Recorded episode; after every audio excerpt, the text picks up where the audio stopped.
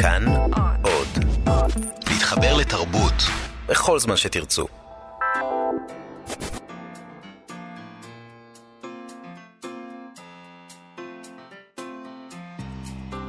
מה שכרוך, עם שירי לב-ארי וענת שרון בלייס. צהריים טובים לכם המאזינים והמאזינות, צהריים טובים ענת. היי שירי, צהריים טובים. אנחנו עם מהדורת סוף השבוע של מה שכרוך, ואיתנו יובל יסוד על הביצוע הטכני וליטל אמירן על ההפקה, ואנחנו היום ב-21 ביוני, היום הארוך ביותר בשנה, הכי הרבה שעות אור, למרות שאנחנו אה, פותחות דווקא עם העשייה האפלה, תכף אה, נגיע אליה. אה, מעשייה של עגנון. אז אנחנו נדבר היום על הסרט המועדון לספרות יפה של גברת ינקלובה, שיצר אה, גלעד אמיליו שנקר, מוצג בימים אלה בקולנוע, וזאת סיבה אה, טובה לדבר על ספרים ונקניקיות, ועל הקשר הזה ביניהם עוד מעט אנחנו נגלה קצת. ביאליק בלוז הוא שם של מופע שרץ כבר כמה שנים על בימות התיאטרון, ועכשיו הוא גם יוצא כתקליטור, אז אנחנו נדבר על הבלוז של המשורר הלאומי. ועל הרומן אה, ברלין אלכסנדר פלאץ, שכתב אלפרד דבלין ופורסם ב-1929, היה לאחד הספרים החשובים ביותר בספרות המערבית, גם כטקסט ספרותי, שבנוי בצורה מרתקת, וגם כמסמך תיעודי על אה, רפובליקת ויימאר, סופה ועליית הנאציזם. אז בימים אלה מוקרנת בסינמטק תל אביב הסדרה, אה, שגם היא נחשבת לפסגת היצירה הקולנועית בגרמניה, שעשה הבמאי פסווינדר לפי הספר של דבלין, ואנחנו נחזור לקלאסיקה הספרותית והטלוויזיונית הזאת. ונסיים בפרויקט מיוחד, פרויקט, כנף, פרויקט כנפיים, שבו אומנים צעירים אה, אה, שיש להם אתגרים נפשיים אה, להתמודד איתם, יוצרים, כותבים מוזיקה, כותבים ספרות, עושים תיאטרון, אנחנו נדבר עליהם ונשמע משהו משלהם. מתחילים? מתחילים עם הגברת ינקלובה. אתה היית בורח בשביל אהבת אמת? בשביל אהבת אמת? הייתי בורח עד הירח. היו הייתה פעם ספרנית מזדקנת שלא האמינה באהבה. יום אחד פגשה אלם חמודות שגרם לה להאמין שיש אהבת אמת בעולם. מה ששמעתם שם זה המתקן הזה, שאחרי שעוברים בו הופכים לנקניקייה. מה שנקרא אוהבים נקניקיות. שלום גלעד אמיליו שנקר. אהלן, מה נשמע? הסרט העלילתי הארוך הראשון שלך, נכון. המועדון לספרות יפה של גברת ינקלובה, שבו חבורת אה, ספרניות אה, בודדות ושבורות לב, אה, חלקן גם מזדקנות, חיות יחדיו, מנהלות ספרייה, ואחת לשבוע נפגשות לערב קריאה, תמיד באותו סיפור, האדונית והרוכל מאת שמואל יוסף עגנון. אה, זה סיפור אגדה אפל על אדונית ששבעת בעלים, שבעת תרתי משמע, גם כי היו לה כמה, וגם כי היא כנראה אכלה אותם. אה, ועכשיו אה, הרוכל יוסף הוא המעמד הבא. ובאירוע הספרותי בסרט שלך, כל אחת מן הספרניות מחויבת להגיע עם גבר, אבל כזה גבר-גבר, לא סתם סמרטוט, גבר מרשים, ראוי, שבסוף הערב יהפוך לאוהבים נקניקיות. אז הן טעימות? כן, טעימות הנקניקיות בסרט שלך? מאוד, מאוד. כי יש שם, הרבה, יש שם הרבה. כיצד uh, הגית את הרעיון הזה? חוץ מהאהבה לעגנון. אז uh, אהבה לעגנון זה דבר אחד. Uh, הגיתי את הרעיון uh, כשישבתי עם חברה טובה לארוחת ערב, אגב, גם היא חובבת ספרות, וכמה שזה אולי יפתיע, אנחנו לפעמים יושבים לארוחות, ארוחות, היא מזמינה אותי אצלה לארוחות ערב, חברה טובה שלי בשם סיגל ראש. שהיא אשת תרבות וספרות. ואנחנו... אני מכירה אותה טוב. מכירה אותה טוב, אנחנו יושבים ואוכלים, תמיד היא מכינה לי שניצלים. ובאיזשהו שלב, אה, באותה תקופה יצא עם איזה בחור, אה, בחור נאה, ושאלתי אותה, תגידי, מה, מה נסגר עם הבחור הזה שיצאתי איתו בתקופה האחרונה? ואז היא פשוט חייכה אליי חיוך מסתורי, הביטה לכיוון הצלחת שבה מונחים השניצלים שאותם אני אוכל באותם רגעים, היא אמרה לי, בבקשה. השניצל נתקע לי בגרון, נחנקתי טיפה. עכשיו, כיוון שהיא אישה מאוד מיוחדת, אז uh, יכולתי להאמין שזה קרה. אגב, אני עד היום לא יודע אם זה קרה או לא קרה, אבל בכל מקרה את השניצל הפסקתי לאכול, אבל רצתי הביתה והתחלתי לכתוב את הסיפור הזה. אנחנו בעידן מיטו, uh, אני חושבת שיש איזו רוח גבית לסיפור הזה של להפוך את הגברים הנבלים לנקניקיות. או שניצלים. אני איתך במובן הזה, uh, למרות שהיו כל מיני אנשים שחשבו שהסרט הוא דווקא מכיוון אחר. כלומר, אני, אני חשבתי שהסרט הוא פמיניסטי, אבל יש אנשים שחשבו שהוא מיזוגני. אה, אותי זה מאוד, אה, אה, נגיד, אה, קיבל, זהו, מוזר. קיבלת תלונות? אני ראיתי אותו ואני גם חשבתי שהוא לא, הוא בטח לא מיזוגני, פמיני, לא יודעת, זה פשוט, אהבתי את הסרט, את מה שקורה בו. אז קודם כל אני שמח שאהבת כן. את הסרט, גם אני אהבתי את הסרט. אה, וקיבלת ש... תלונות באמת? איך, היו, איך, ה... איך שאתה מציג אני, שם את הנשים, הספרניות? אני חייב להגיד ש... רוצות גם... ממש לה, להכחיד את המין הגברי. גם היחצנית שלי בת אמרה שהרבה זמן היא לא קיבלה כאלה תגובות סוערות על סרט. כלומר, יש אנשים שפשוט עפים עליו, מתים עליו. האינבוקס שלי בפייסבוק מפוצץ מהודעות שאני לא מספיק לחזור אליהן, מאנשים ש... בעיקר נשים שמאוד מאוד מאוד אהבו את הסרט הזה. והיו גם כמה הודעות נאצה כאלה של... אה, אתה כותב סרט כזה, סרט נוראי. וזה... איפה אתה גר? בשבת הקרובה הפגנה מתחת לבית. בדיוק. אבל הדימוי הזה של הספרנית הוא, הוא חזק לשני הכיוונים. לכיוון הנגיד שלילי יותר של זאת המזרה עימה ועושה ששש בספרייה, והדימוי של הספרנית הסקסית שתכף מורידה את המשקפיים, מפזרת את השיער ומסתערת עליך. אז אני יותר עם הדימוי הראשון, עם הדימוי של הספרנית המפחידה. יש לך טראומות ילדות? יש לי הרבה טראומות מסביב. קודם כל, אני חובב ספריות. אני חושב שאחד הבעיות החמורות שיש בישראל, שאין פה ספריות מפוארות. נכון. וכל פעם שאני באירופה... יפות כאלה, אסתטיות. בדיוק. כל פעם שאני באירופה, אני, הדבר, אני, יש לי איזה פטיש קשה לספריות, ואני כל פעם שאני באירופה, זה הדבר, זה לא מעניין, שום דבר לא מעניין אותי, לא מעניין אותי רחובות, לא מעניין אותי יוכי, אני הולך לראות ספריות, אה, ואני מאוד מאוד חובב ספריות, והספריות בארץ הן פשוט פח. ברמות שאין כן, לתאר. זה הרבה פעמים מדפים כאלה מהפח הזה באמת, כן, פח מגולבן כזה אפור, כאילו. כן. רגע, שנייה, רגע, אבל יש שם אוצרות, יש אוצרות. יש אוצרות, כן, על המדפים, כן. אנחנו כרגע מדברים על אסתטיקה, לא מדברים על... כן, אסתטיקה. מבחינת אסתטיקה, ספריות בארץ זה פשוט נורא. אני באמת, יש אתגר, גם אתגר אדריכלי ועיצובי, לבנות פה ספרייה שנראית כמו שצריך. יש ספרייה אחת בארץ, של בית המשפט העליון, שנראית פצצה. חוץ ממנה כל הספריות נראות זוועה.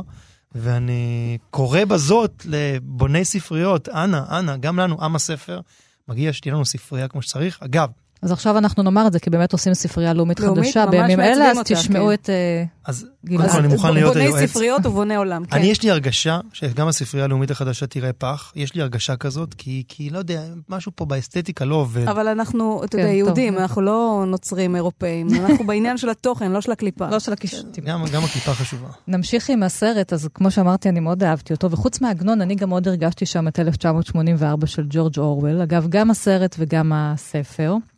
בגלל שיש שם מעקב אחרי הספרניות שבאמת אסור להן להכניס uh, למתחם שלהם גברים, הן uh, מחויבות לחיות ככה בצמצום וצניעות. Uh, ויש את התמונה של גברת ינקלובה בגילומה של ליה קניג, שתלויה בכל דירה, ככה כמו התמונה שם של uh, ג'ורג' אורוול. והמעקבים האלה שם, והאזנות סתר. אמ, והמעמדות האלה, זאת שייכת לספרניות, זאת שייכת לסניטציה, אלה שמכינות את הנקניקיות, אלה, אלה, בית הלורדיות, אלה שבאמת הביאו הרבה גברים אה, אל בית המטבחיים. מאוד הזכיר לי גם את אורוול. אז, אז כן, גם אורוול, גם אורוול נמצא בעלילה הזאת, כמובן ספר שקראתי ממש מזמן, הרבה זמן לא, לא, לא קראתי לו, גם לא קראתי אותו, אבל, אבל כן, גם אורוול מופיע בספר הזה. ובסרט הזה, וגם עגנון כמובן, שהוא אה, בעיניי באמת גדול הסופרים בעברית, אה, גדול הסופרים היהודים, ואני מאוד אוהב את היצירה שלו, וכמובן שאדונית והאוכל בראשם. אמ, אז יש שם תחרות בין הספרניות. אה, הכוכבת היא קרן מור, היא מגלמת שחקנית מזדקנת, יפה אך מזדקנת, שקשה לה להשיג את הגברים האטרקטיביים, והיא לצידה אניה בוקשטיין, הספרנית הצעירה, שמצליחה לפתות את כל הגברים. וקרן מור פוגשת uh, את יוסף, אגב השם יוסף, שמגיע לספרייה חוקר עגנון, ועולמה מתהפך, והיא יודעת שאם היא תביא את הגבר האטרקטיבי הזה, שדווקא כן uh, מתקרב אליה, אל, אל אותו ערב ספרותי, היא יודעת מה יעלה בגורלו, כן. זהו, והיא נקרעת לגזרים. אז כן, זה בעצם קונפליקט, uh, הקונפליקט המרכזי של סופי, של, של כן. קרן, שבעצם יש לה את ההזדמנות, נגיד, האחרונה לאהבת אמת. אחרי חיים שלמים שבהם היא לא האמינה באהבה. אה, המוטו של המועדון זה שאהבה זה ארבע אותיות, שלוש עברות, שני אידיוטים ולב אחד שבור, שהוא אגב, אה, לא אני המצאתי אותו, אה, כתב אותו מולייר, mm-hmm. ובאיזושהי אדפטציה של, של משפט שמולייר כתב. ו... בעצם קרן, קרן נמצאת באיזשהו קונפליקט בין אם להביא אותו למועדון כשהיא יודעת מה יהיה סופו, לבין הסיכוי האחרון שלה לאהבת אמת. אנחנו לא נגלה לכם מה הסוף, רק נרמוז שמאחר שזה היום הארוך בשנה, אז יש, אה, יש אורות בסוף הסרט הזה. ועוד דברים שככה ראיתי שם ברקע, זה גם באמת את שלגיה וסינדרלה, כל התחרויות האלה על היופי, וסוג של אימהות אה, חורגות. אה, אבל בסופו של דבר, אני אולי אחזור לנושא הזה אה, של המיטו. אה, כשאתה יצרת את הסרט הזה, הרי זה תהליך ארוך, אז כל הנושא הזה של המיטו עדיין לא היה בכותרות עם ההד הגדול הזה שלו עכשיו. זה תמיד היה שם הנושא הזה של הטרדות מיניות, של אונס. אבל uh, זה עבר, כשכתבת את התסריט, כשעבדת עליו, היו איזה שינויים? חשבת פתאום, רגע, אולי אני צריך... ממש לא. לעגל אני... פינות פה, כי מה יגידו, או שהלכת לא, עם האמת ממש שלך לא. הלכתי עם, עד עם, הסוף? עם מה שרציתי, עם, עם, עם, עם החזון שלי, יותר מהאמת שלי, עד הסוף. אה, רציתי לספר סיפור, רציתי לעשות לראשונה בקולנוע הישראלי סרט פנטזיה. כן. אלה הסרטים שאני אוהב. הזכרת את שלגיה, וזה באמת... אומנם שלגיה זה סרט לילדים, אבל הוא בז'אנר שאני אוהב. כלומר, זה סרטי פנטזיה, זה סרטים שמנותקים מהמקום ומהזמן שלהם. אני באופן אישי לא סובל, אגב, גם לא בספרות, אה, ריאליזם. אני, אני, אני, אני, אני, לא, אני לא סובל דברים שקורים בתוך המציאות, אני לא אוהב סרטים שעוסקים בסכסוך הישראלי-ערבי או ביחסים בין מזרחים לאשכנזים, זה נורא משעמם אותי. ו, ומבחינתי לעשות uh, פנטזיה אפלה, או כמו שאנחנו קוראים לזה, אגדה אפלה, זה גם אה, סוג של אומץ בקולנוע הישראלי, כי לא נעשה כזה דבר. בטח שגם ברמת התקציבים זה גם כן בלתי אפשרי, אני לא יודע אם יש לנו זהו, זמן בנית, להיכנס אגב לזה. ספריות, בנית פה ספרייה. באמת, אז- הספריית עץ כזאת. נכון. איפה היא עכשיו?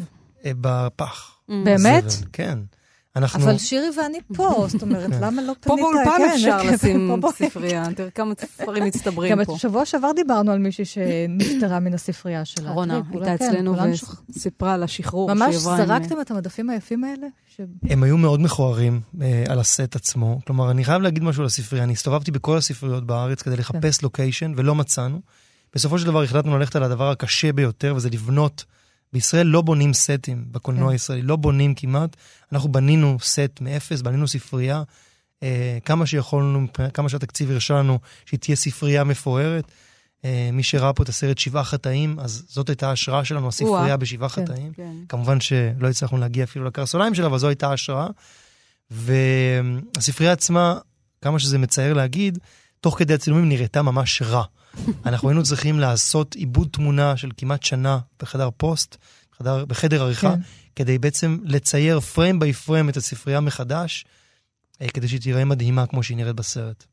אז טוב שלא הבאתי לך את הספרייה, כי זה, זה, מעניין, זה, זה כמעט מיסטי העניין הזה, שאי אפשר להקים פה ספרייה אחת. שנראית טוב. אי אפשר. גלעד אמיליו שנקר, ספרים, נקניקיות, מועדון לספרות יפה של גברת ינקלובה, באמת עם שחקניות קרן מור ואניה בוקשטיין וליה קניג, היא גברת ינקלובה, ורזיה ישראלי שהיא העוזרת שלה. חנה מפ- לסלו. חנה לסלו, כן. חנה לסלו היא הפתח באמת, אה, שזאתי שאומרת לסופי, בואי, בואי תברחי איתי. יש אהבה יש בעולם. אהבה, יש אהבה כן. אה, בעולם. תודה רבה לך. תודה לכם, היה כיף. ומהעיניים הרעבות של האדונית וגברת ינקלובה, נעבור לעיניים הרעבות של ביאליק.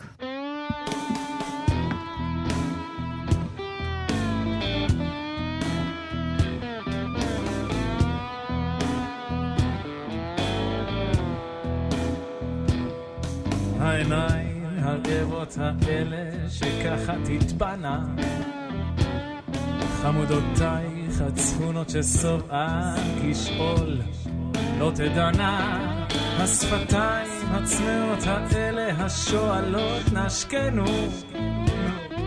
העופרים האורים האלה הקוראים תופסנו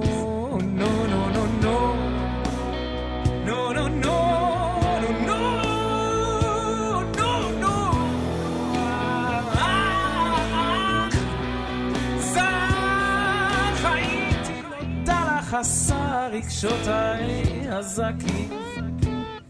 עד שבאת יפהפייה וברוכך נשפת.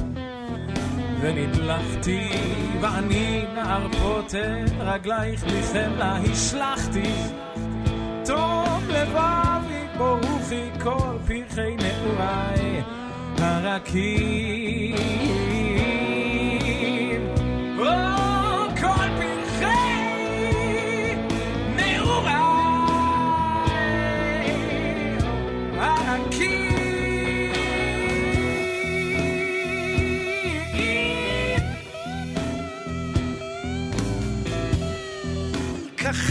האופל. מאוד, מאוד חפץ הייתי להתאהב, נו, אתאהב לי באיזו יפהפייה, ואהבתי תהיה חזקה, נשגבה, עירה יד. מה היא בעיניך?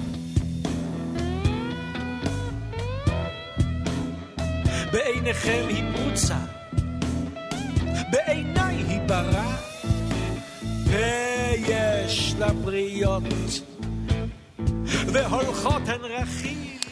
אנחנו שומעים את uh, ליאור בן אברהם uh, בביצוע שלו לביאליק.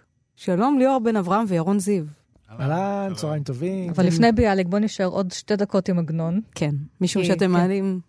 כן, יש לכם זהו, שני מופעים. ביאליק בלוז לכבוד זה אתם פה, המופע והאלבום, אבל יש לכם גם מופע משוגע על עגנון, נכון. שרץ הרבה שנים, וכבר עשינו איתכם תוכניות רדיו. נכון. והאדונית והרוכל, זה אחד המונולוגים היפים. אז גלעד, בבקשה, לסרט הבא. למועדון, אתה צריך תן לנו להפגיש איזה אותו עם משפט המועדון. אחד איזה של משפט, הלני. של כן. הלני. הלני, כן. זה, זה, יושבים היו כאחד, בבית אחד, תחת גג אחד, והוא יוסף אוכל ושותה ונהנה, אבל על דבר אחד היה תמה. כל הימים לא ראה את הלני לא אוכלת ולא שותה נקניקיות. אז זהו, אז מי שרוצה לראות עוד המופע משוגע על עגנון עם הרבה קטעים עגנוניים. אה, מה למשורר הלאומי ול... כאילו, אתה יודע, מהשטייטל המזרח-אירופאי ולבלוז משדות הכותנה של העבדים? איי, איי. זה האמת, יש לך שעה, אתה אומר? זה האמת. הדיכאון, הדיכאון, ענת. אני מציע לפנות לירון, כי ירון גם אחראי על השם, וגם הוא זה ש... אה, עושה את הקצב. עושה את הבלוז. אז אה, בעצם ביאליק בלוז. ביאליק הוא בעצם, אה, הד- הדמות הזו, אני חווה אותו כתיקון למה שלמדנו בבית ספר. מאוד, אה, מאוד לא אהבתי אותו בתקופה בצעירותי, והאמת שליאור אה, אה, הביא את ביאליק ו, ואמר בוא נעשה מופע, ולאט לאט התוודעתי אליו, והתאהבתי בו, ממש.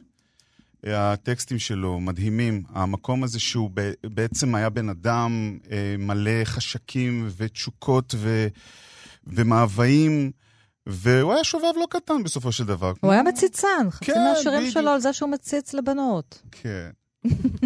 ו- וזה בעצם, על זה המופע, זאת להביא אומרת, את שיר ביאליק. אחד הצצה, שיר אחד מתי מדבר. שיר אחד הצצה. אבל אתם במופע דווקא כן. עם שירי האהבה והתשוקה. כן. כן, אנחנו לוקחים אותו למחוזות האירוטיקה, הוא היה מאוד משורר אירוטיקן, חי הרבה עם נשים, אינו יכול לכתוב דברים חזקים, את כל כוחו הוא מוציא על האישה, וביצירה הוא נהיה אימפוטנט, זה מאחד המכתבים שלו. כן, אה, הוא הוא כתב את זה. כן. בטח, כן. אז uh, אני חושב שהאירוטיקה שם צפה, והצעירות שלו, והבלבול שלו, והצבעוניות שלו. אז אני חושב שזה מאוד מתאים ל, ל, למקום המוזיקלי שאליו אתה חותר ב, כן. ב, ב, ב, בפרשנות המוזיקלית שלך. אז איך אה, מביאים את אה, ביאליק ואת הבלוז לישראל 2018, שהעברית שלנו כל כך רחוקה מהעברית של ביאליק? אני חושב, ש, אני חושב שהעברית, אנחנו, אנחנו מקפידים עליה מאוד, וגם בהעברה האשכנזית, אבל זה לא העניין, זה נכנס בדלת האחורית. קודם כל, זה אירוע בידורי. זה לא שיעור דידקטי, זה לא שיעור בספרות, זה לקחת את ביאליק, להוריד אותו ממגדל השן האקדמי שלו ולהביא אותו כבחורצ'יק שנמצא מעבר לדלת. אז אם יש מוזיקה טובה שחודרת ללב, אפשר לספר סיפור מפה, ועוד סיפור מפה, ואז דרך סיפור ועוד אנקדוטה, פתאום אנחנו מקשיבים גם לשירים ולטקסטים, אה, מ- אנחנו פנויים להקשיב לזה אחרת, עכשיו, כאן. תנו דוגמה למשל לאינטרפרטציה מוזיקלית מחודשת לטקסט שכולנו כבר מכירים. אז למשל תרזה, תרזה יפה. תכף אנחנו נשמע אותו עוד כן, אז, מעט. באמת להתחבר דווקא, לא, לאו לא דווקא לביאליק, יותר לדמות שלה, שהיא נערה צעירה שבעצם מחכה לבחיר ליבה, מתי הוא יגיע, ולעשות אותה שובבה ומלאה ליצות, ובאמת לגלות את, ה, את הבן אדם הצעיר שבתוכו, דרך השיר הזה למשל. אז השיר הזה הוא מאוד מאוד שובב בעיבוד שעשינו לו. אה, ואורי אורי וייס ששר אותו בצורה, בצורה מדהימה, באמת, עם הקול טנור שלו. אה, וזה באמת, הדיסק הזה נולד מ- מתוך, אה, מתוך ההופעות. כי כל הזמן שאלו אותנו, נו, אנחנו רוצים לקנות את הדיסק, מה, מה קורה עם הדיסק? ו... וזהו, בסוף יצא הדיסק, אז הנה. אני אתן לך דוגמה, אני יכול כן. דוגמה דוגמה קטנה, לא מהשיר שאנחנו הולכים לשמוע, אלא למשל משיר שתי בנות. שתמיד משמיעים אותו לילדים בגן ולמדים אותו על צילי וגילי. גילי. אז, אז כשאנחנו מדברים על המאהבת שלו, עיר היאן, לעומת מניה, האישה האמיתית שלו, אז פתאום אתה מקשיב לשיר אחרת, בנות שתיים, בובותיים. הוא כאילו שיחק בין שתי הבנות האלה, מי משתיהן יפה יותר, אם רודוד, עם זו או זו, ואת מי אהבתי יותר. אז אנחנו מוציאים את זה מהמקום התמים הזה, ומנסים לפתוח את המילים האלה לאור האינפורמציה שמצטברת על החיים שלו. טוב, אז במופע עצמו באמת יש הרבה הומור, למרות השם בלוז. זה נמצא גם בתוך האלבום, בתוך התקליטור שלכם, בהגשה של השירים. וכמו שאמרת, זה משהו שחשבתם שככה אפשר יהיה להחיות את ביאליק אה, מחדש, שעבור הרבה אנשים, סליחה על המילה, אולי הוא קצת עבש. כמו אה, שאמרת, זוכרים אותו מהפואמות האלה, הלאומיות נכון. שמלמדים בבית הספר. נכון. והכניסיני תחת אה, כנפך. אני חושב שבלי הומור אי אפשר לחצות את קו החיים האלה אה, באופן בריא, בוא נגיד ככה. אז אני תמיד מחפש את ההומור, אגב, גם בסרט. שלך יש הרבה הומור, באמת. זה לא פנטזיה פנטזיה אפלה, אבל בסוף יש שם הרבה הומור בסרט של אני גלעד. חושב שכל הגדולים מבינים, אפילו שייקספיר בקומדיות האפלות שלו, בטרגדיות, חייב להכניס את הקומיק ריליפס, נכון? כן. ואתה חייב להבין שבלי ההומור, וביאליק בטח שהיה לו הומור, אבל החוכמה היא להראות את זה, להביא את זה, לחשוף את זה. אמ, ואז יש לך הזדמנות חדשה להקשיב לטקסטים האלה. יש איזה שהם שירים ש... אז זהו, אז בתוך האלבום הזה יש שירים עם לחנים מוכרים, יש שירים עם לחנים חדשים, כמו שיר ששמענו של עיניים רעבות, ועוד מעט נשמע את תרזה יפה, לחנים מקוריים אה, שלך, של, או של אורי. אה, יש שירים שלא הצלחתם להתמודד איתם, טקסטים, משהו שמאוד רציתם, בסוף נשאר מחוץ למופע או מחוץ לאלבום. כן, כן, כן, כן. כן. לא, הכנסנו אותו לאלבום, השיר לבדי. אוקיי. כן, אה, כולם נסע נסע הרוח, הרוח, כולם כן. סחף האור, כן. וכן, שיר נורא נורא עצוב. על האימא שהייתה אמורה להיות הכנפיים שלך, ואתה אמור לחסות בצילה, גם היא, כנף ימינה השבורה על ראש היא הרעידה, הכל- רוטט שם ושבור. אותנו לימדו שזה על אה, אה, חורבן אה, בית המדרש, מה שנקרא, על זה שהוא עוזב את ה- את העולם הדתי. ו- גם זה כולה- נכון. שכולם עוזבים את העולם הדתי, האור, כן, נכון. את ההשכלה וכולי. שירה ו- חדשה, את זה... אפשר זו- זו להתערב? הייתה הפרשנות של להתערב? המורה. אפשר. להתערב? לכן נשארת פה. כדי- בוא- בוא- בואו נשים את הפרשנים לספרות בצד, למה באמת נמאסו עליי טוטאלית כל הפרשנים לספרות. השיר שהוא מדבר עליו הוא שיר שמדבר על משהו כל כך אישי, על משהו כל כך פרטי, ובאה המורה לספרות ואומרת לנו על זה על בית המדרש. זה בדיוק כמו שהיה עם, עם האדונית והרוכל של ש"י עגנון, שמספרים לנו שזה סיפור על אלגוריה על יהדות. לא, זה אגדת אימה שבינו לבינה, זה הסיפור. כן, יש לנו כאן מאחורי הזגוגית תכף פרשנית לספרות, פרופסור ניצה בן ארי, שעוד מעט תצטרף אלינו באייטם הבא, אז זהו. זה לא אישי נגדך, ניצה. זה מאוד לא אישי, אבל אה, גמרנו, די. כן, די. את הפרשנות לא, לספרות. אה, אה, אפרופו לגבי לבדי, כן. כשניסינו בהתחלה לשלב אותו במופע, הרגשנו שהקהל מסתכל בשעונים. ואז אמרנו, אוקיי. אה, למה? כי הוא נזכר בשיעורים בתיכון? כן, לא, כן, כי כן. פתאום זה כבד, ופתאום זה כזה נכנס פנימה מדי. אבל לא היה חסר לכם להביא באמת את ביאליק, שסבל מ... כנראה, גם דיכאון. לא היה חסר לכם להביא גם את הפן הזה שלו? אה, אנחנו משאירים את זה לאקדמיה. הבאתם האמת, כי בהכניסי מתחת את כנפך, אז יש שם את כן. כל הדיכאון נכון, יש. מספיק דיכאון. אז זה לא שחסכתם. לא. ביאליק בלוז, דיסק כן. חדש, אז אנחנו נשמע עכשיו את תרזה. אה, תרזה יפה בביצוע החדש וההלחנה החדשה שלכם, ירון זיו. אה, אורי וייס שלא איתנו כאן, וליאור בן אברהם. שמוביל את הפרויקט, לנו תודה תודה רבה. הופעה ב- רבה. זהו, אה, הופעות. במוצאי הופעות. שבת, וואי, זה כל כך בבית חשוב. היוצר, זה מופע שהוא כבר חלק ממופעי ההשקה של האלבום. של של האלבום. בתשע בערב בבית היוצר. במוצאי שבת הקרובה. כן. ואנחנו גם, אנחנו לא רק שלושתנו, אנחנו גם עם אה, כנר מדהים בשם... אה, דניאל הופמן, ואנחנו עם פרקשניסט בשם... אה, ארז מונק, ואנחנו עם... אה, תום פלג על קונטרבאס. יפה. כן. אז דיכאון לטובה. קיבלת, כנר וקונטרבאס. אוקיי. שישה גברים תודה. מסוכסים על הבמה. שרים ביאליק. אחר כך מיד אתם. רצים למועדון, לערב קריאה אצל גברת ינקלובה. בטח. אה? כן. תודה רבה תודה לכם. תרזה תודה רבה. יפה, בבקשה.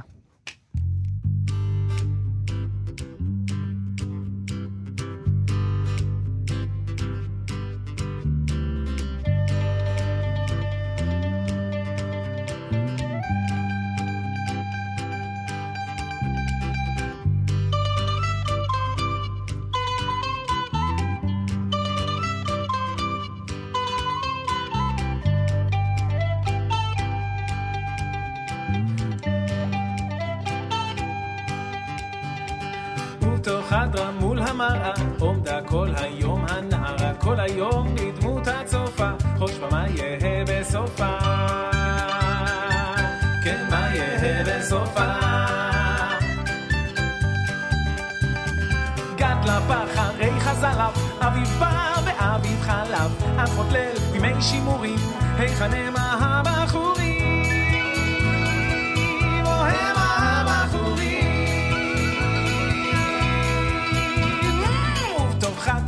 המראה, עומדה כל היום הנערה, כל היום כדמות הצופה, חושבה מה יהא בסופה.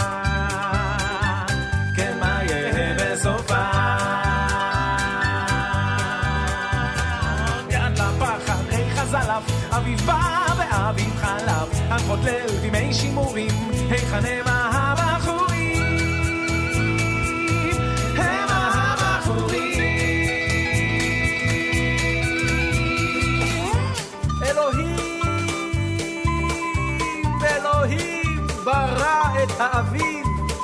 עבור מי ברא אלוהים את האביב?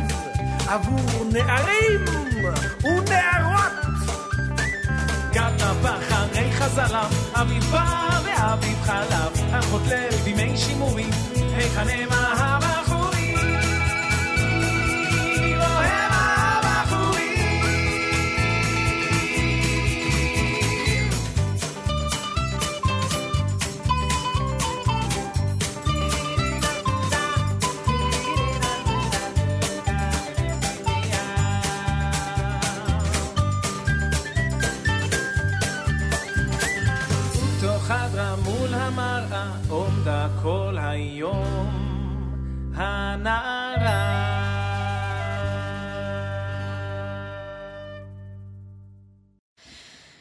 ואנחנו אה, נקפוץ עכשיו אה, קפיצה קטנה לברלין של אה, סוף שנות ה-20.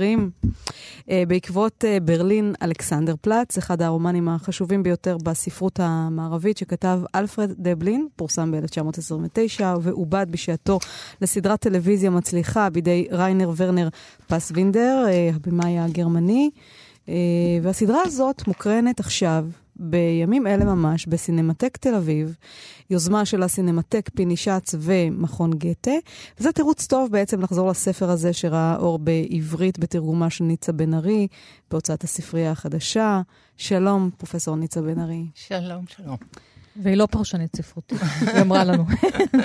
היא מתרגמת כן, וחוקרת. מתרגמת וחוקרת, והספרים הנהדרים שלך על סמך יזהר, הביוגרפיות, שהיית איתנו כבר בעבר כאן. נכון. אז uh, גיבור הספר הוא uh, פרנץ ביברקופ, אדם ששוחרר מן הכלא, מרצה שם ארבע שנים אחרי שרצח את אחת מאהבותיו, והוא רוצה לחזור למוטב.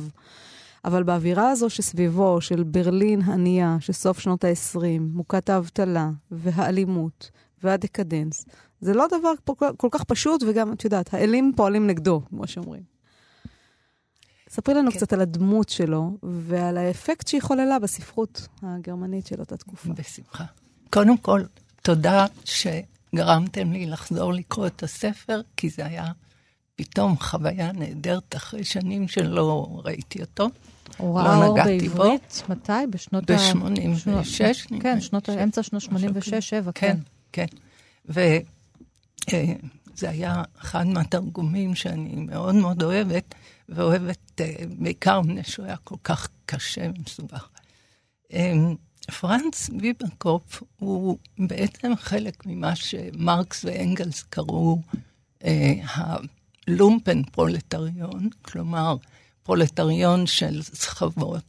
אנשים פשוטים שהסתובבו בעולם, ובברלין הייתה, כמו שאת תיארת, מלאה בהם בשנים האלה של אחרי מלחמת העולם, אה, שבעצם, לפי התיאוריה המרקסיסטית, הם, אין להם שום תודעה של מעמד, ואין להם שום תפקיד, אלא להיות פסיביים בידי המעמד המנצל, שעושה בהם ככל שזה נעשה. חריף יותר, כי גרמניה הפסידה במלחמה, והיא באמת הייתה ארץ הרוסה שמנסה לשקם את עצמה, ו...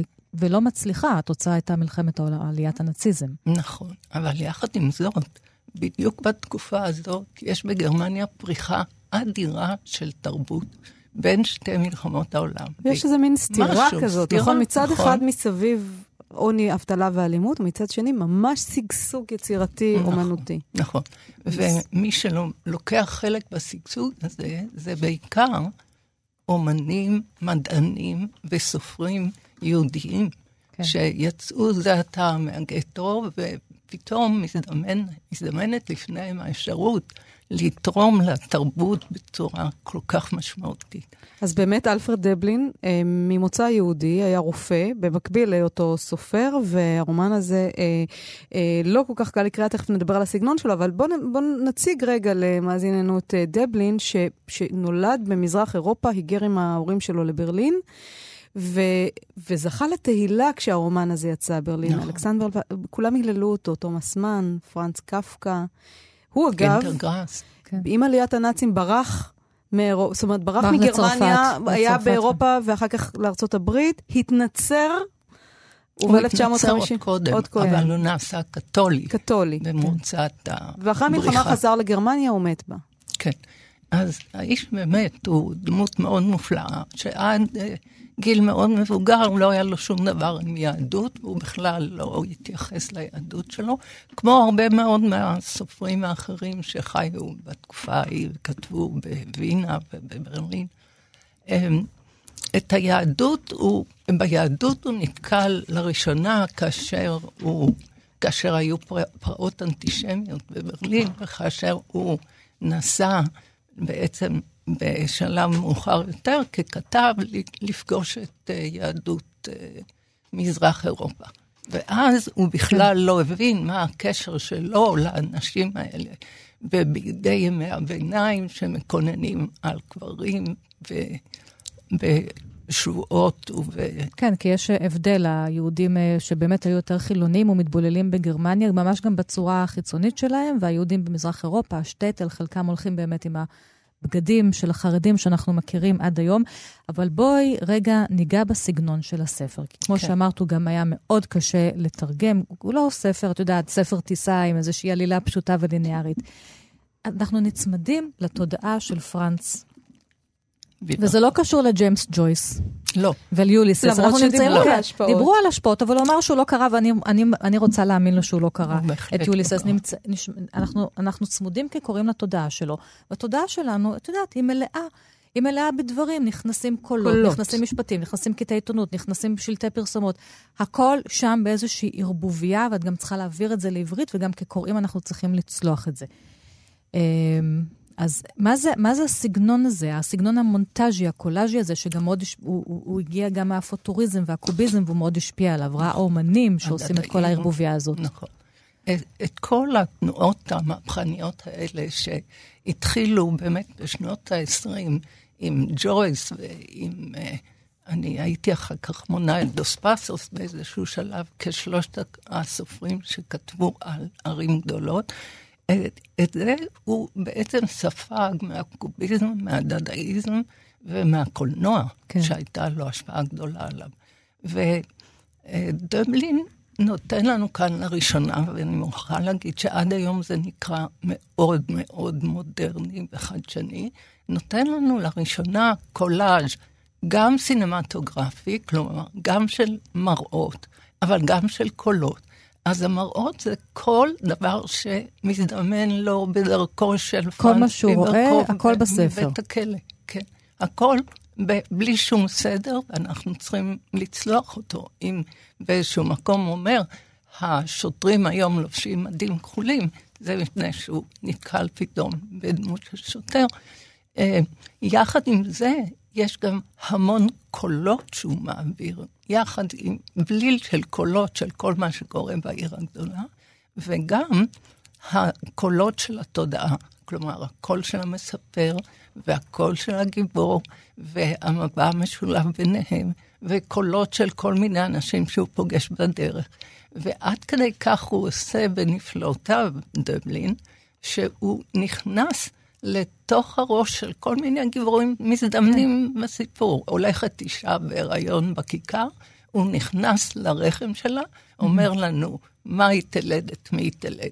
יש ילד בן 12 שמזדמן שם במקרה, הוא מספר לנו מה יהיה קיצור בגיל 50, וממה הוא ימות, למה הוא ימות וכולי. ויש פה הליכה ו... ברחוב, למשל, של ריינהולד דימיצי, והם הולכים להם בפרק 1 בספטמבר, שלובי זרוע, צוחקים, העצים שרים בלי הרף, ואז הוא מתחיל לצטט את קהלת, את כל הקטע. לכל זמן ועת לכל חפץ תחת השמיים, עת ללדת ועת למות, עת לטעת ועת לעקור נטוע, וכך הלאה. עד הסוף, ואז הוא חוזר, הולך עם מיצי, הולך אבל לימינה. אבל הוא הולך איתה, הוא הולך איתה ביער, וזה כן. ממש כמה דקות לפני שהוא ירצח אותה. כן. כן. כלומר, קהלת לגמרי לא במקרה שם. וגם פתאום הוא נזכר בעגל שמביאים אותו לשחיטה לבית המטבחיים. ואתה שואל את עצמך, מה עושה פה העגל כן. הרך הזה לפני השחיטה? אז אה, אה, אלינו הצטרף עכשיו לשיחה מבקר הקולנוע דני ורט, אה, שמכיר את, הסד... את הסדרה שיצר פס וינדר, 14 פרקים. שלום, דני. שלום רב. אז פסווינדר קרא את הרומן הזה של דבלין כשהיה בן 14, והספר הזה ליווה אותו כל חייו, ורק בבגרותו הוא ביים את הסדרה הזאת, אה, שאותה הוא צילם בשנים 1979-1980. מדוע היא נחשבת ליצירת מופת? היא הרי דורשת המון קשב וריכוז, ההתרחשות בה איטית, יש בה צילומי תקריב, יש בה אווירה קודרת וגם אלימה. אה, האמת שפסבינדר, אה, אגב המלך הבלתי מוכתר, אה, או הגאון הבלתי מוכתר של אה, הקולנוע הגרמני החדש, אה, הוא, הוא, יצר, הוא, יצר, הוא יצר כאן מעין קולאז' קולנועי, בהתאם לקולאז' לקולאז' של הספרותי. הוא מביא הרבה קולות בזה אחר זה, אפילו משתמש בציטוטים מהספר עצמו, שמופיעים בכתוביות כמו בסרט אילם, על, על המסך.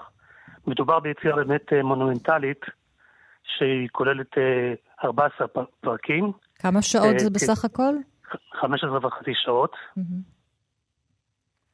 ומה החוויה שבאמת כן. עובר הצופה כשהוא צופה בה? אני חושב שזה עובר חוויה מאוד מטלטלת, כלומר, אנחנו לא, לא רגילים לסרט כל כך דחוס וכל כך אה, רב משמעויות כמו הסרט הזה, ובכך הוא בעצם הקדים גם את הטלוויזיה של, אה, הטלוויזיה שהופכת יותר רצינית יותר ויותר בשנים האחרונות. האחרונות. אה, הוא בעצם הקדים בהרבה את, ה, את, ה, את, ה, את הדבר הזה. אז, אז למה היצירה הזאת כל כך חשובה? מה מאפיין את האסתטיקה שלה? שוב פעם, יצירת הקולאז' הקולנועי, אה, הקולאז'. ריבוי, ריבוי הקולות שנשמעים, שנראים בסרט, וזה בעצם אחד הסרטים הבודדים, סרטי הטלוויזיה הבודדים, שנאמר אה, שהגאונות שלהם לא, לא פחותה מהגאונות ש... של הספר, של, של הטקסט עצמו. הרומן. כן, אה, אתה יודע, אה, אתה כתבת במאמר מאוד מעניין שפסבינדר עצמו מאוד הזדהה עם הדמות של ביברקופ. הוא ממש היה לו מעין אלטר אגו.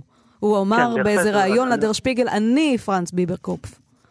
כן, לפני, לפני, לפני שהוא יצא, שהוא ניגש לבימוי הסרט, אה, פרנץ ביברקופ הופיע בסרטים שלו באופן אה,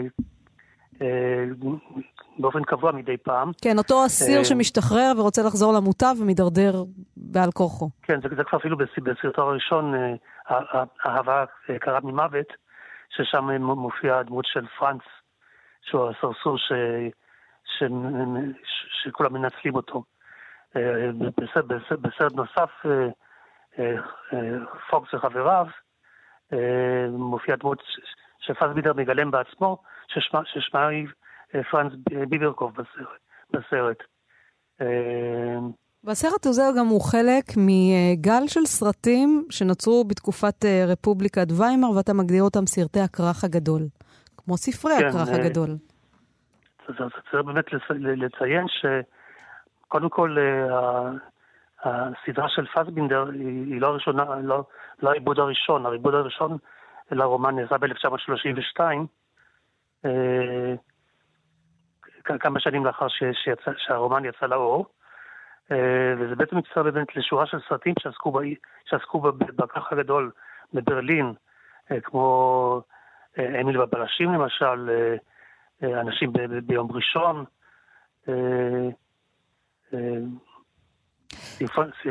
ברלין סימפוניה של, עיר גדולה ועוד סרטים שהתעסקו בכרך הגדול, וזה גם נושא שחזר והופיע ביצירות הפלסטיות של אותה תקופה, אצל גיאורג אבל... קרוס, אוטו דיקס ואחרים. אבל זה לא רק הכרך, דני, גם אני שואלת אותך וגם אותך, ניצה.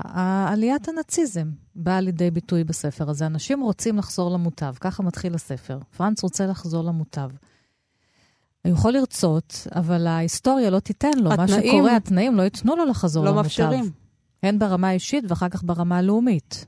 אה, זה נכון שהוא קצת, אה, נגיד, אה, שבוי בידי איזה קונספציה כזאת של הגורל, אבל בסוף הספר הוא בעצם מבין שכל ההתעלות שלו בגורל הייתה טעות, ושהוא לא היה צריך לתת לגורל כביכול למשוך אותו לחיי הפשע, אלא היה צריך להשתמש בראש ולחשוב.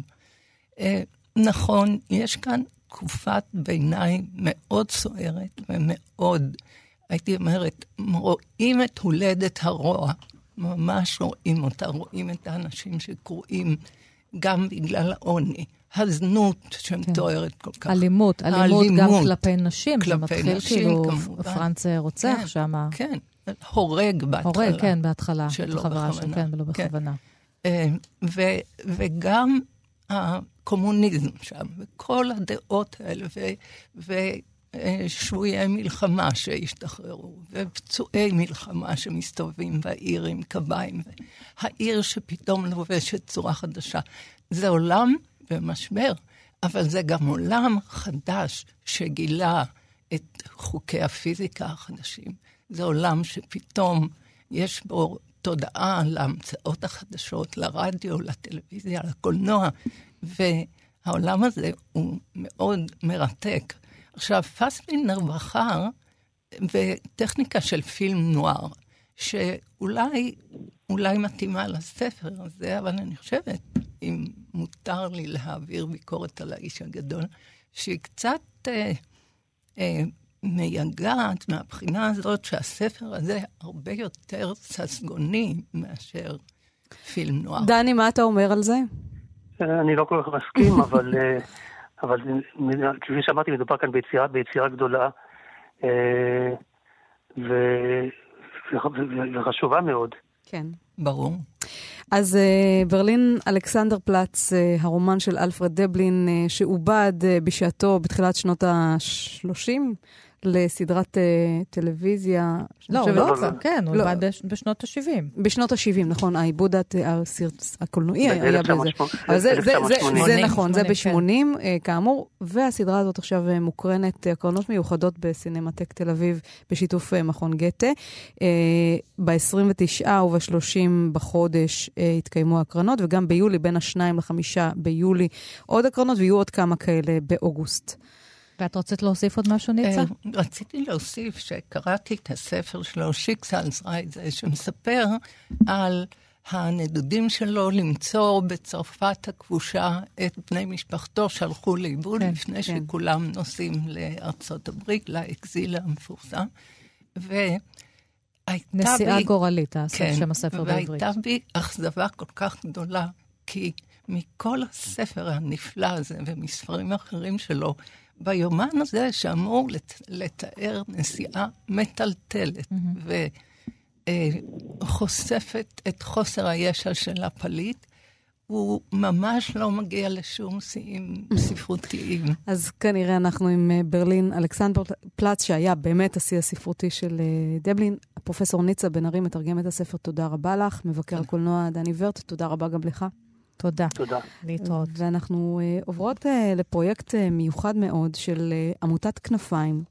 Uh, זוהי uh, עמותה שמשמשת בית יוצר לאומנים שמתמודדים עם אתגרים נפשיים. אה, היכולת לתרגם את הכישורים והדחפים האומנותיים שלהם אה, ליצירה מוגמרת ולמצוא לה אוזן ועין קשבת היא משימה קשה עבור כל יוצר, אבל ליוצרים אה, הללו עם הקשיים הנפשיים והפיזיים, האתגר הזה גדול אף יותר, וקהילת היוצרים של כנפיים מאפשרת לחברים בה ללמוד וליצור בתחומי האומנות שונים, ספרות, מוזיקה, אומנות פלסטית, תיאטרון, יש צוות של מורים ומדריכים שמנחה ומלווה אותם.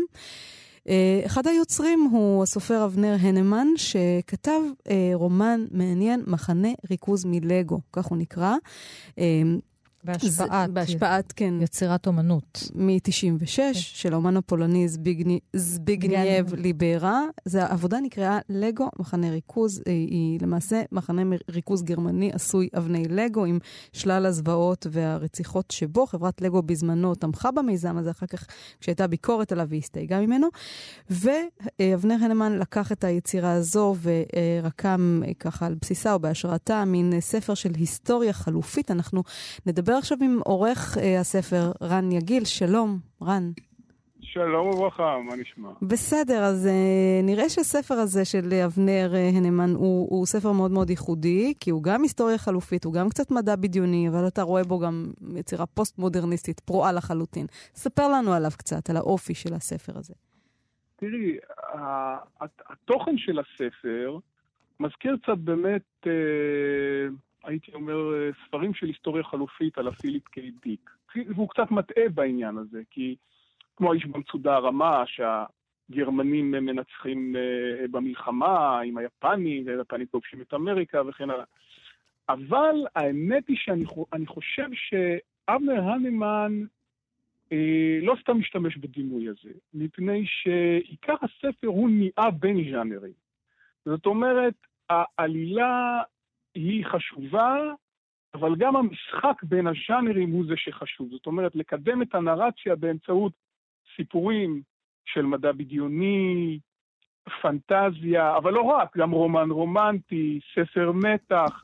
זאת אומרת, הוא נע בין הז'אנרים, וזה דבר שכמובן מזכיר אה, סופרים כמו פול אוסטר וכן הלאה, דווקא סופרים פוסט-מודרניים, אה, זה העיקר אצלו, וזה גם מסתדר עם הדימוי של הלגו. מפני שהוא מרכיב את המציאות ומפרק אותה באמצעות, כן, כמו שליברה משתמש, אה, אה, ליברה השתמש באבני לגו. לגו. כן. יש כן, לך את הספר אה, אצלך, רן, שאפשר לשמוע קטע כן, ממנו? אולי כן, נשמע קטע ממנו. אני אקרא את ההתחלה, אולי רק את ההתחלה. רק שנייה. רק נספר שהמעשה, ככה בקליפת אגוז, אה, במלחמת העולם השנייה, הגרמנים מנצחים, העולם במאה ה-21 מתחלק לשלוש אימפריות, אה, אחת אה, נשלטת אה, בידי הגרמנים, האחרת המוסלמים, ואחר, והשלישית היא היפנים, והגרמנים נכון. מקימים מושבה במאדים, ששם ממשיכים לרדוף את השרידים, את מה שנשאר מהיהודים, שולחים אותם למחנה ריכוז, ששם הם הופכים לעבדים, למחשב, ונידונים לחיי אומללות, והגיבורה, יש גיבורה מריה, שהיא בת של מושל מאדים, והיא חברה בתא הסטודנטים הנאצים, אבל אחר כך נהיה לה סיפור אהבה עם אדם שמסתבר שהוא יהודי. זה ככה... בהמשך לברלין אלכסנדר פלץ. אז בוא נשמע כן, קטע מהספר. אה, אני אקרא רק את הפתיחה. הרכבת מנמל שליד אוניברסיטת אייכמן הייתה באמצע הדרך מהאוניברסיטה שבה למדה מריה בשלוש השנים האחרונות אל ניו ברלין, שם מתגורר אביה מושל מאדים. בניו ברלין תלמד מדיה באוניברסיטת יונג, המתמחה בפסיכולוגיה ובפסיכיאטריה. הדרך ארכה כארבע שעות, ומריה ליטפה את ראשו של בנה בן הארבע, מיכאל, מלאך קטן המזכיר את רוברט רדקליף בהארי פוטר, שנח בחיקה, היא שמעה בחדשות על הקלטה נדירה של שיר של הביטלס שנמצאה בביתו של יהודי שנתפס בכדור הארץ בלונדון. כן, זאת הפתיחה. כבר הוא זורק אותנו, עכשיו, תגידי, מה ייחודי כאן? הוא זורק אותנו לכל מיני אזכורי תרבות שקשורים אל המערב וקשורים אה, אל היהדות, ויש לך כאן לא רק הרבה ז'אנרים, הסמל, כל הזמן... זאת אומרת, הוא לקח את האסתטיקה של הלגו והפך אותה לאסתטיקת הכתיבה שלו. נכון מאוד, וזה מקורי מאוד. ואם יש לך, נגיד, שואלים אותי כל הזמן, כן, אז איפה ההיגיון? אם הגרמנים ניצחו במלחמה, כן. איך עוד יש יהודים? כן, שואלים, כשמי שקורא את הרומן הזה אומר, רגע, יש פה איזה כיף תמיד יש. זה בדיוק העניין. אז זה כל העניין. שהמסר הוא כן. שקיומו של עולם ללא יהודים הוא קיום חסר, בעצם. בדיוק, כן. בדיוק. והיהודי הקטן נמצא בכל אחד, הוא נמצא גם ב, ב, בנוצרי, או אפילו בנאצי, וגם, וזה רעיון שקיים גם בספרים אחרים, אבל כאן הוא מאוד בולט, וגם ב, ב, ביהודים עצמם. זאת אומרת, אי אפשר לבטל את גם אם תחבר את היהודים, אני יודע מה, תשלח אותם לסקלופ, לאיזה כוכב אחר, אי אפשר לבטל את הקיום היהודי גם אם תחבר אותם למחשב ותיתן להם אה, לחיות אה, רק 20 שנה ותיצור רובוטיזציה שלהם, עדיין לא תוכל לקיים את ה... את ה, את ה לבטל את הקיום היהודי. וזה רן, זה דבר מאוד, מאוד חזק. רן, איך הייתה העבודה על הספר הזה? עם היוצרים המיוחדים הללו. אז זהו, אני השתדלתי כמה, איך בחזקת, תראי, היום יש איזושהי נטייה אצל אורחים להיות מאוד פולשניים. מפני שהעורך הוא בעל בר סמכה, הוא נכנס, הוא מוחק משפטים, מוחק חצאים משפטים. אני השתדלתי בחזקת, איך אומרים, דונו, אל, תז, אל תיצור נזק, אל תפגע, מפני שהמרקם הלשוני של הנמן הוא כל כך ייחודי לו, שרק כאשר הרגשתי שהוא מפליג בדמיונות, כאילו, ומאבד את הקורא בגלל ה... בוא נגיד, בגלל האסוציאטיביות שלו, כן, טירוף החושים שלו, כן. שם עצרתי אותו, ואיכשהו ישבנו ודיברנו. אבל באופן כללי, אני, לא הייתה לי כאן עבודת עריכה מרובה, מפני שזה as is, את יודעת, זה, זה ככה זה. זה, זה מעט מאוד עריכה, לא הייתי אומר שהייתה כאן הרבה עבודת עריכה. אני חושב שהייתי הורס את מבנה הלגו המתפרק אה, המבנה הזה שהוא הוא מרכיב אותו, מפרק אותו, ואז מרכיב אותו, מפרק אותו, אם אתה תתחיל לערוך אותו ואתה תעשה מזה איזה נטורליזם סדור כזה, רומן פסיכולוגי, אתה פשוט תפגע במרקם של הטקסט. בקול הייחודי שלו, של אה, אבנר. לגמרי. אז, אז הספר... אז הספר של אבנר הנמן הוא מחנה ריכוז מלגו שהמלצנו עליו כאן, ועוד בעמותת כנפיים, בפרויקט שלהם יש עוד יצירות נכון, אומנות. נכון, יצא בהוצאת עמדה ובהוצאת אה, אוצר ספר, ספר, ספר אוצר. מחנה ריכוז אה, מלגו. רני כן. גיל, עורך הספר, תודה רבה לך. תודה לך. ואנחנו רבה. רוצות לקראת סיום להשמיע שיר מתוך פרויקט כנפיים, כי כאמור האומנים גם מלחינים, כותבים ומבצעים שירים, והנה שיר של גלי אבינועם ושלומית יצחק הלוי, השיר נקרא שיגמר הלילה. ואיתו אנחנו נסיים את התוכנית. תודה רבה ליטל אמירן, תודה רבה יובל יסוד. ענת שרון בלייס. שירי לב-ארי, מה שכרוך מהדורת סוף השבוע, שיהיה סוף שלום. שבוע, שבת שלום.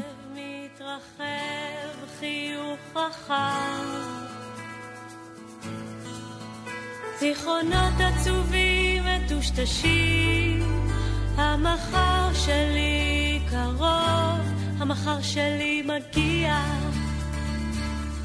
ואני מצפה